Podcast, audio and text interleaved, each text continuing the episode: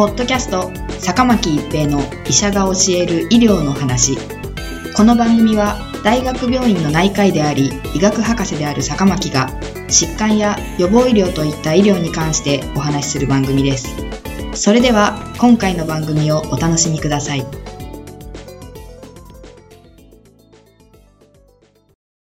皆さんこんにちは、坂巻一平です。ポッドキャスト、坂巻一平の医者が教える医療の話。今回はリステリア症です。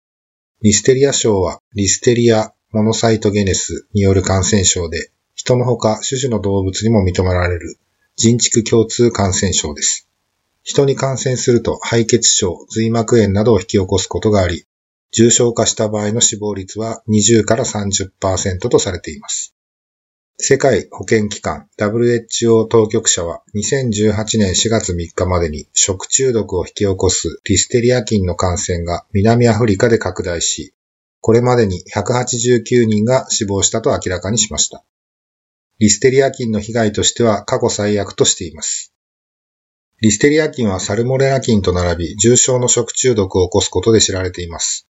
南アフリカでは2017年からリステリア菌の感染が発生。地元メディアによると、これまでに982人の感染が確認され、うち189人が死亡しました。南アフリカ国内で製造された加工肉製品が原因と確認されており、ナミビア、ボツワナなどの近隣諸国にも輸出されていることから、WHO が各国に警戒を呼びかけました。また、リステリアはオーストラリアでも流行しています。2018年4月9日に WHO から公表された情報によりますと、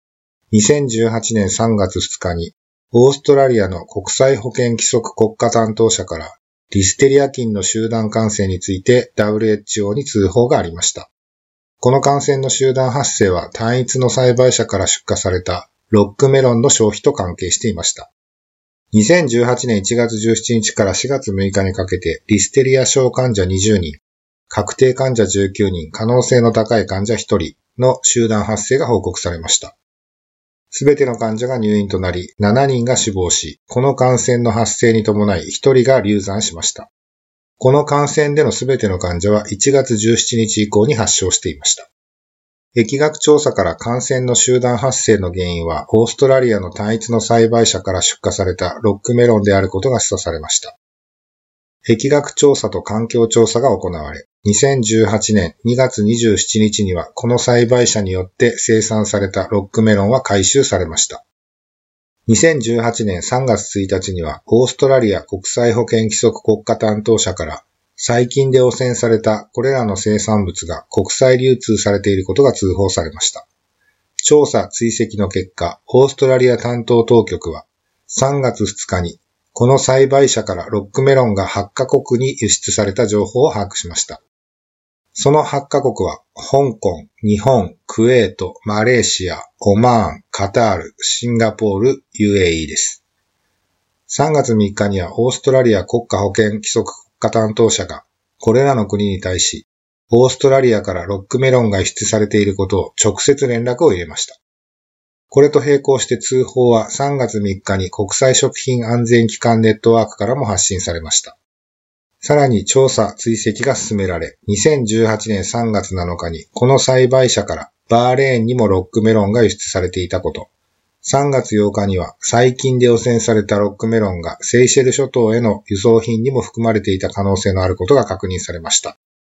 オーストラリア国際保健規則国家担当者は3月8日にバーレーン担当者に3月9日にはセイシェルの担当者に直接連絡を入れました。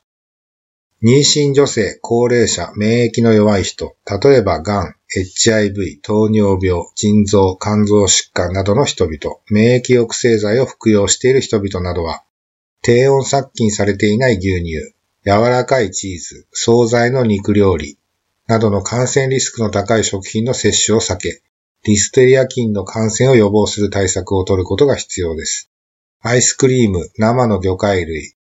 貝類などにも注意が必要です。野菜や果物はよく洗うことが推奨されます。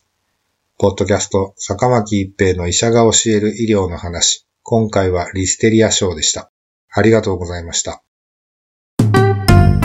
ポッドキャスト坂巻一平の医者が教える医療の話今回の番組はいかがでしたか？次回の番組もお楽しみに。